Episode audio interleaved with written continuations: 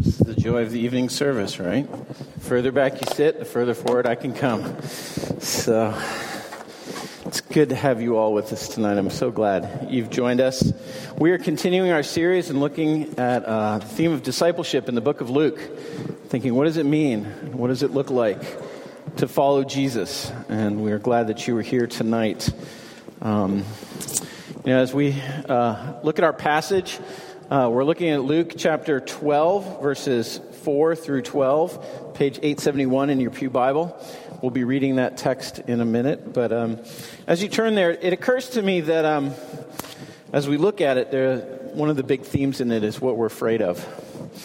And uh, I think that, in fact, one of the things that's true of us is that what we're afraid of often tells us a lot about ourselves and who we are.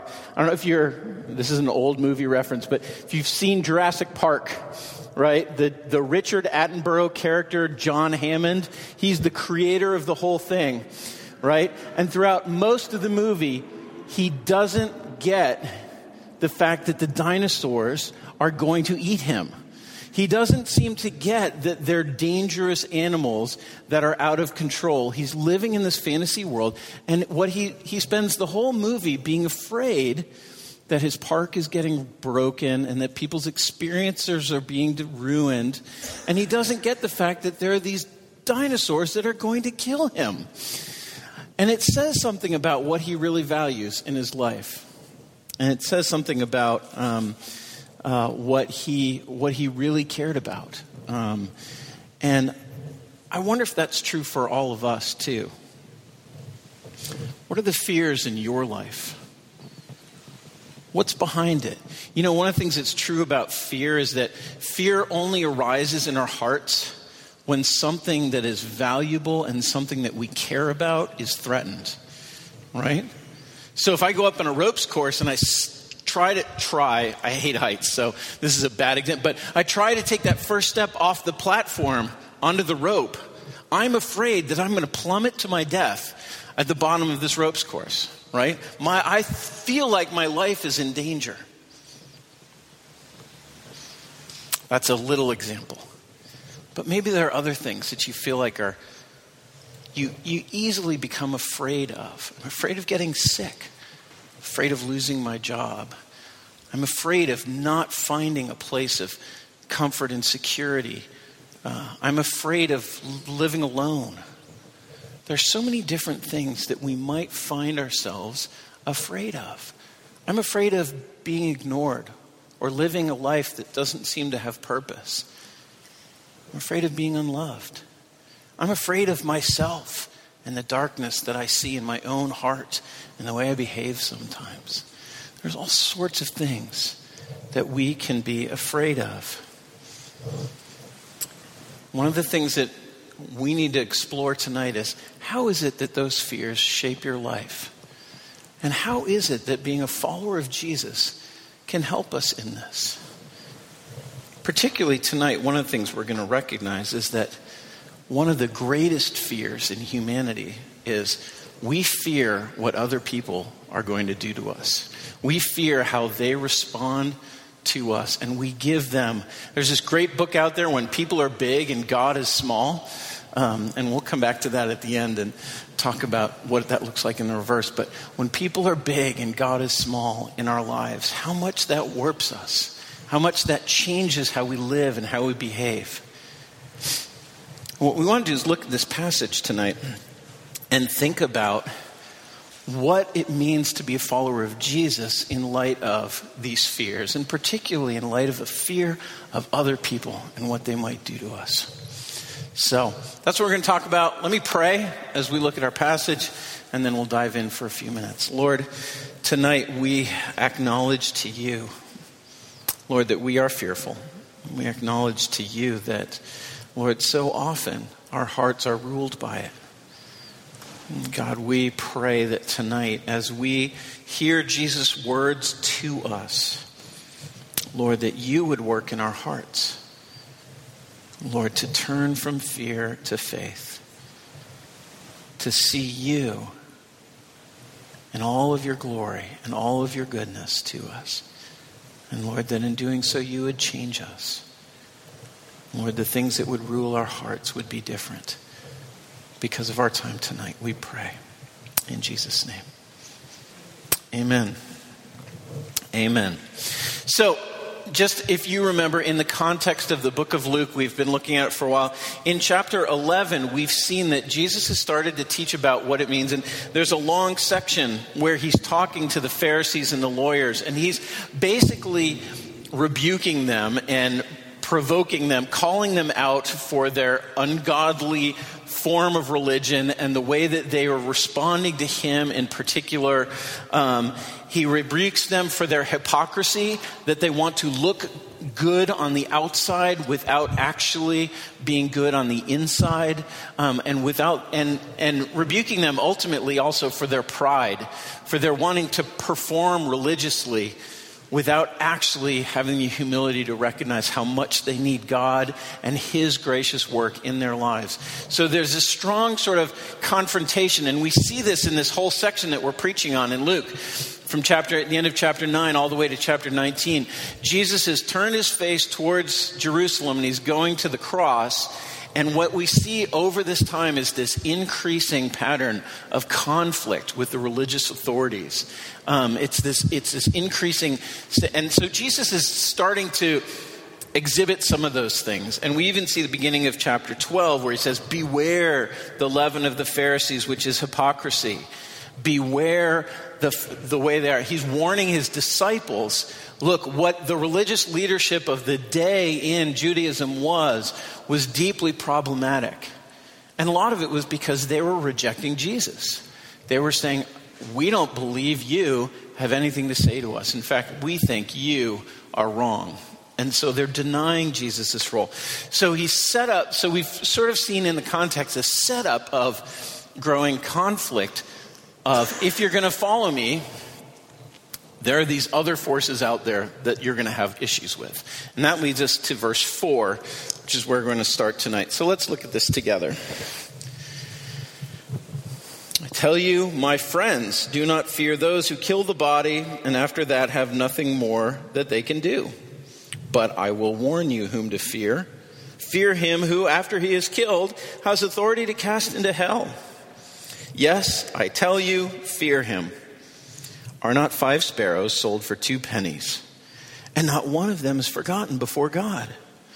Why, even the hairs on your head are all numbered. Fear not, you are more value than many sparrows. And I tell you, everyone who acknowledges me before men, the Son of Man also will acknowledge before the angels of God. But the one who denies me before men will be denied before the angels of God. And everyone who speaks a word against the Son of Man will be forgiven, but the one who blasphemes against the Holy Spirit will not be forgiven. And when they bring you before the synagogues and the rulers and the authorities, do not be anxious about how you should defend yourself or what you should say. For the Holy Spirit will teach you in that very hour what you ought to say. These are Jesus' words to us. They're strong, they're bold, they're sort of blunt, and we need to explore how we interact with them and have. Um, basically breaks down into two sections. The first one has to do with who you fear, and the second one has to do with how you navigate re- responding to people in light of that. And so, this is basically what we're going to look at tonight. Verses 4 through 7. Did you see the word fear? It's there over and over again. And I have a confession to make. I've read the Bible for years, and when I first read, uh, when I first saw that this was a passage I was preaching on, I'm like, oh, this is about like, you, you need to fear Satan because he's the one who can destroy your soul, right? And I don't know if any of you thought that. This might just be me because I'm a crazy man, but I just thought, well, okay. But then I read this and I thought, no, no, no, this isn't what it. What he's saying is, what are you really afraid of? Are you afraid of the person? And again, in this context, he's thinking to his disciples Are you afraid of the rulers and the authorities and the, the Pharisees and the leaders, the religious leadership who may oppose you to the point of putting you to death? Are you afraid of them because they might kill you? And, you know, let's be honest, that's pretty normal. Being afraid when you think you're going to die is pretty normal. It's pretty human. There's nothing, you know, it's understandable, right? We want to have, we, we want to understand, like, that's a very normal fear. But Jesus says, Why do you fear them? And he goes on, right?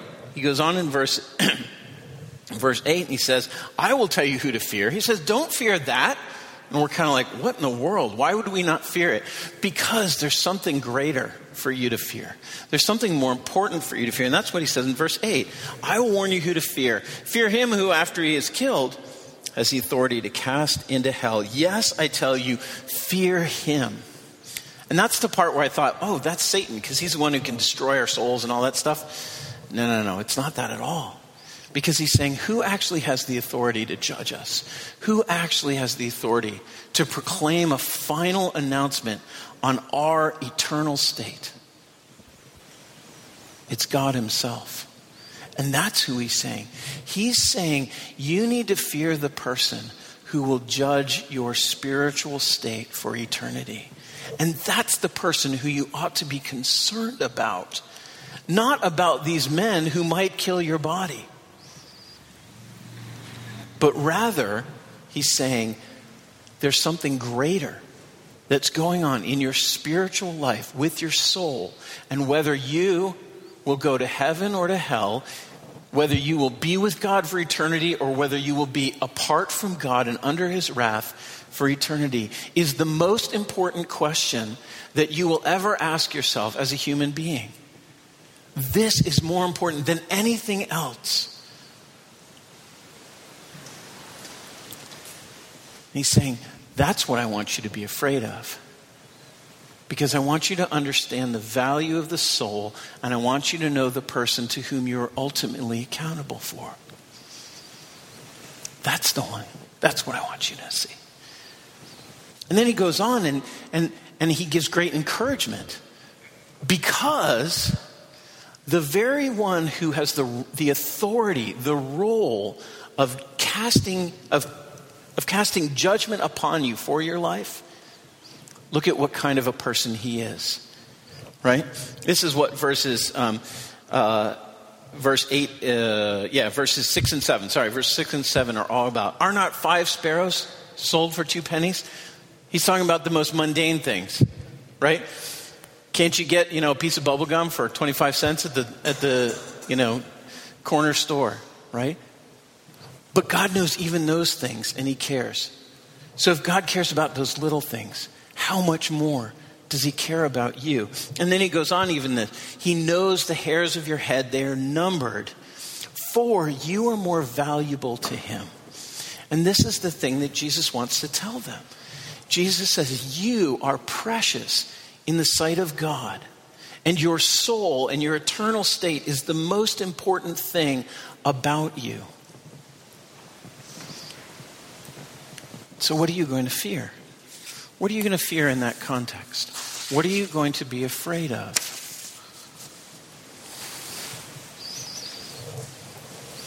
Remember, we talked about the fact that fear is when something that we value is threatened. Part of what Jesus is doing in these commands is he's trying to help recalibrate for us what we value. Because when I step out on a ropes course, I'm, I'm thinking I'm putting my life in, at risk, right?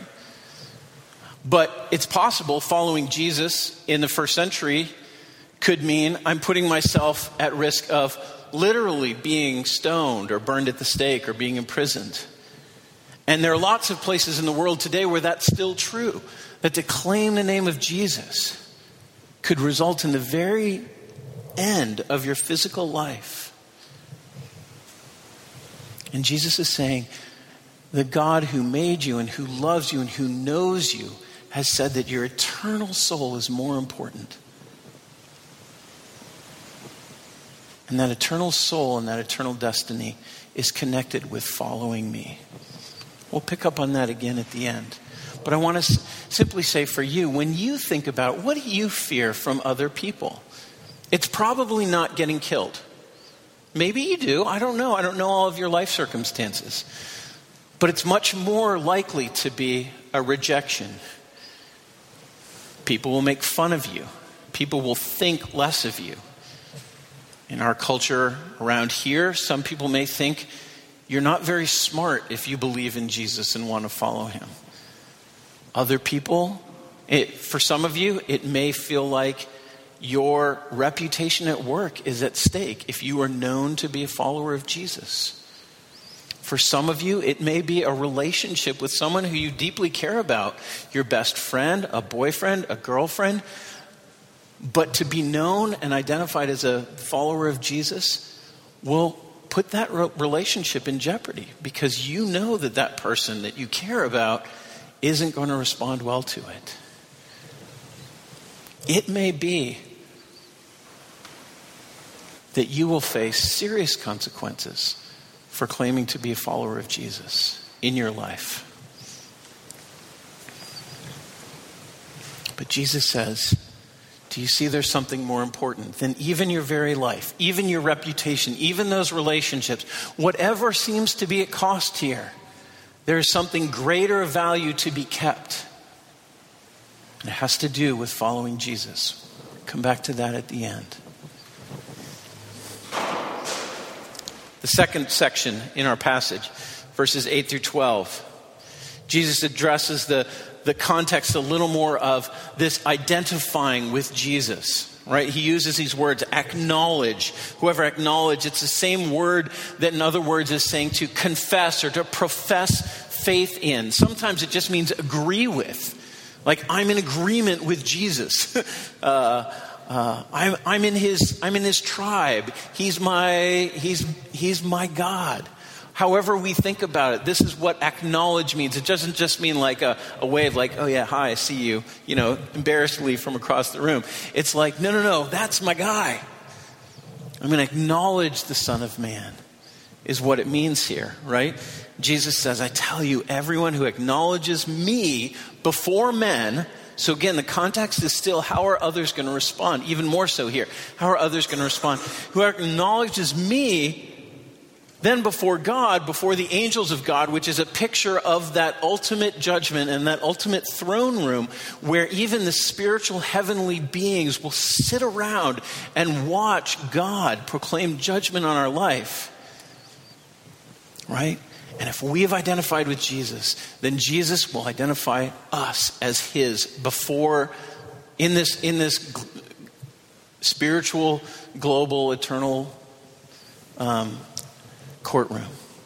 He will say, That's my That's my one. He acknowledges me. I acknowledge him. But, verse 9, whoever denies me before men will be denied before the angels of God. Then we get to verse 10, which I want to spend a few minutes on because it's one of those really tricky verses, right? We just go, what in the world? And who, anyone who speaks a word against the Son of Man will be forgiven. Okay, that sounds good because a lot of us have done that at one point, maybe in our lives. But the one who blasphemes against the Holy Spirit will not be forgiven. Whoa. I thought, I thought the whole message of Jesus was forgiveness, and now there's this one thing that says, no, you can't be forgiven of this. There's no hope. Well, let me try to explain it to you, give you a little hope, a little bit of understanding. It's very interesting. When you look at the parallel of this passage, you see it in Matthew, verse 12, thir- verses 31 and 32, and in Mark uh, 3, verses 28 through 30. It's in the context where the Pharisees and the religious leaders are saying about Jesus that he is, in fact, filled with the spirit of Satan or Beelzebub. Because it, in order that that is where his power to, to heal is coming from, that is where his power to do miracles is coming from. That's actually the context in those other two places. And it seems that in, in those other two places, it's much clearer that this blaspheming of the Holy Spirit isn't just a momentary denial of Christ, but it's a much greater thing. Here's a, here's a definition that I found from a friend of mine who's actually a seminary professor. who said this It's a specific, active, and final choice to declare a pers- the person and the work of Jesus as being demonic in origin. Okay? It's saying that Jesus is not God, but a man who's being given power from spiritual forces that are in opposition to God.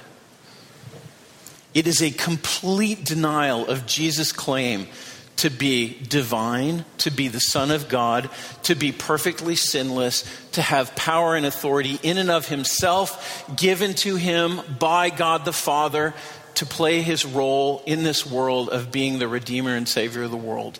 It is a denial and rejection of all of that. And it's not just a momentary, but it is a settled, decided, I will not change this opinion.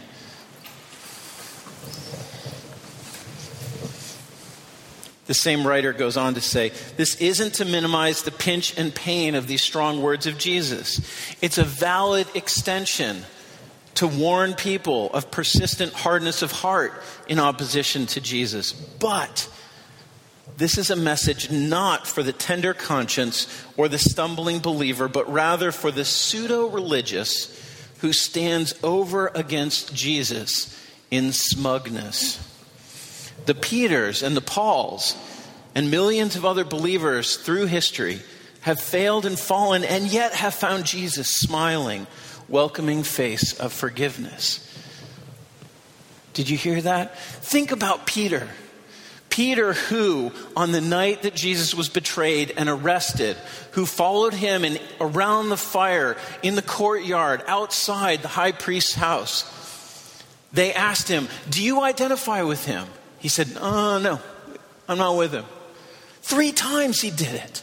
Three times he denied being connected with Christ. Three times he actually did what we see in verse 9. He denied Christ. And yet, after his denial, as the Holy Spirit worked in his life, the cock crowed, he realized what he had done. He went out and he wept for his sin. And when Jesus rose from the dead, G- Peter was the one who ran to the tomb with John to see if this was true.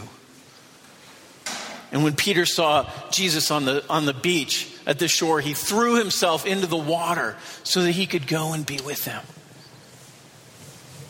So if you're here and you're wondering tonight, have I committed the unforgivable sin of blasphemy against the Holy Spirit? Here's what I would say if you are settled in your heart that Jesus is not God, if you think that the only way he ever could have done those things is because of spiritual other kinds of spiritual forces that have nothing to do with God the Father, if you reject him and his work of dying on the cross for your sins and rising from the dead, if you if you see all those things and you say that is not true and simply I think Jesus is just a just a crazy, wacko, spiritual guy, then you are in danger and you need to hear this. But if you're sitting here and you're saying, I believe in Jesus, but once I said something, or I struggled with this, or there was a time in my past when I did this, friends, be comforted and return to Jesus. You will not be able to repent and come if this is true of you, if you've, denied, if you've blasphemed the Holy Spirit, because it's a settled opinion. So know the welcoming embrace of Jesus and return to Him and, exp- and, and experience the joy of His forgiveness.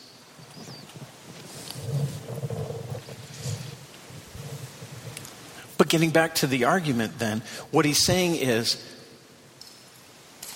look, overall, the pattern is if you acknowledge me before men, then I will acknowledge you in that courtroom. But if you deny me, and if you persistently deny me, and this is why it's in there, if you persistently deny me, you end up here in this place. And there is no forgiveness where there's no confession of sin and repentance and faith in Jesus. And he goes on in verses 11 and 12. And when they bring you, it's fascinating. He doesn't say if they, he says when they. Jesus is telling his people if, you, if they persecuted me, they will persecute you also. If you are a follower of Jesus, you will face these places where it will be costly for you to identify with Jesus. This is a part of discipleship, and we need to own that and to, and to embrace that that's a reality. Following Jesus is one of the most costly things that will ever happen in your life humanly because everything may be at stake potentially. says, when they bring you before the synagogues and the rulers and the authorities, do not be anxious about how you should defend yourself or what you should say. For the Holy Spirit will teach you in the very hour what you ought to say. What he's saying was, if you're afraid, how am I going to respond in that moment? If you're afraid and you're thinking, maybe I just need to deny Jesus to get myself out of this, God says, No, no, no. Friends, listen to me. I am with you. My Holy Spirit is in, will be in you, and I will enable you to walk through that trial. I will enable you to suffer what you may suffer, and I will give you the words to say in the midst of it. And friends, there are countless testimonies of this throughout history those who are on the brink of being put to death for their faith have given bold and courageous witness to the greatness of Jesus. They have seen their spiritual reality. They have known more clearly than ever what God has done for them in Christ.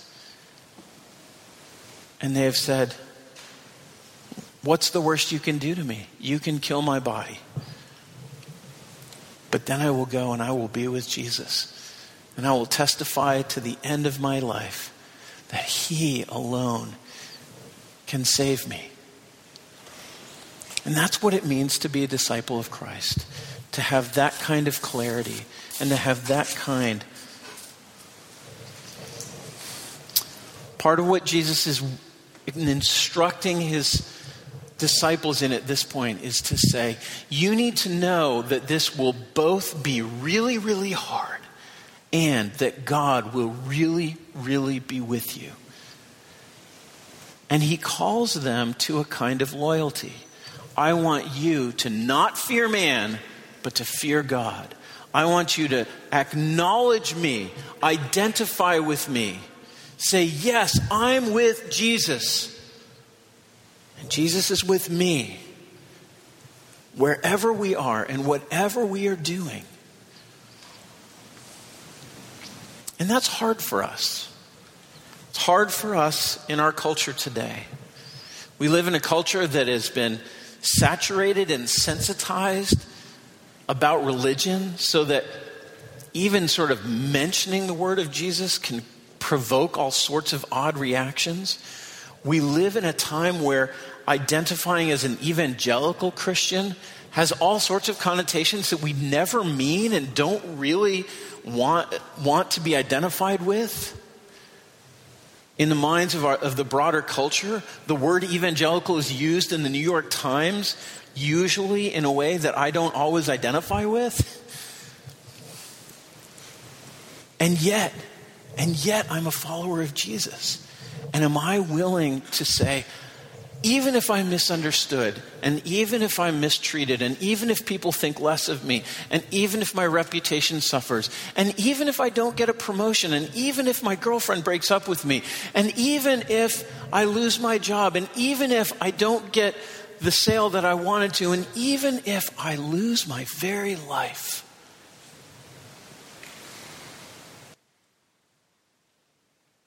I will follow Jesus. And of course, friends, we think, how can this be true? It's because of this broader context. This broader context of Jesus who is instructing his disciples as he himself is headed to the cross. He is going to the place where he will suffer at the hands of men worse than ever. He will suffer the worst thing. And yet, that very suffering, that very death that he will die, is meant to accomplish for us life. Because he dies not just because of the evil of man, but he dies because of our own sin. And he doesn't just suffer at the hands of evil men on a whim, but it is God's predetermined plan that he would come and not just be an unwilling participant, but he would offer himself up in our place to take that death that we deserve for our sin. He himself endured the worst for us so that he might then turn around and say, For all who come to me and confess my name, that is, confess their sin, confess their need for a Savior, and confess that He alone can give it to us. For those of us who confess His name, we then become His. And He gives us a new and a spiritual life that is for now and for all eternity. He gives for us now a place in His family, in His kingdom that begins now and will, will have such that even death no longer matters to us. Because if we die, we go and be with Jesus. And friends, it gives us great freedom because suddenly rather than people being big in our life and God being small, when we see the enormity of what God has done for us in Christ, in this work of achieving our salvation, suddenly God becomes big in all the greatness of what He is and who He is and what He's done for us. And when God is big in our hearts, then people become small. Not in a negative way, they just they become, they shrink in our view of, I just want to live my day every day. That's why I can say, I identify with Jesus. I don't care if you think if I'm a Republican or a Democrat. I don't care if you think that I'm a, a white man or a black man or a. Uh, I don't care about any of the other things of my identity nearly as much as I care about identifying with Jesus. That's the thing that I most want to do. And I want to tell you about what he's done. I want to proclaim to you what he's done. And it may cause conflict, and it may provoke a reaction that I don't want. But when the greatness of what God has done for us is big, then we know what Jesus is calling here. And then we're free from fear. Then it doesn't matter what people can do to us. Because the thing that is most valuable to us our spiritual life, our soul, is secure before the one who can judge our souls because of what Jesus has done. And that's the great hope. And that's why Jesus says, Fear not. You should fear him, but don't be afraid because he loves you, he cares for you. He who provides for you in all these ways, he will provide for you, most importantly, your salvation. And that's what it means to be a follower of Jesus. Let's pray.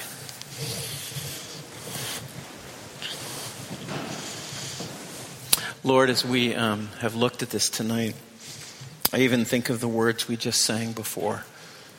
Lord, be thou my vision, O Lord of my heart.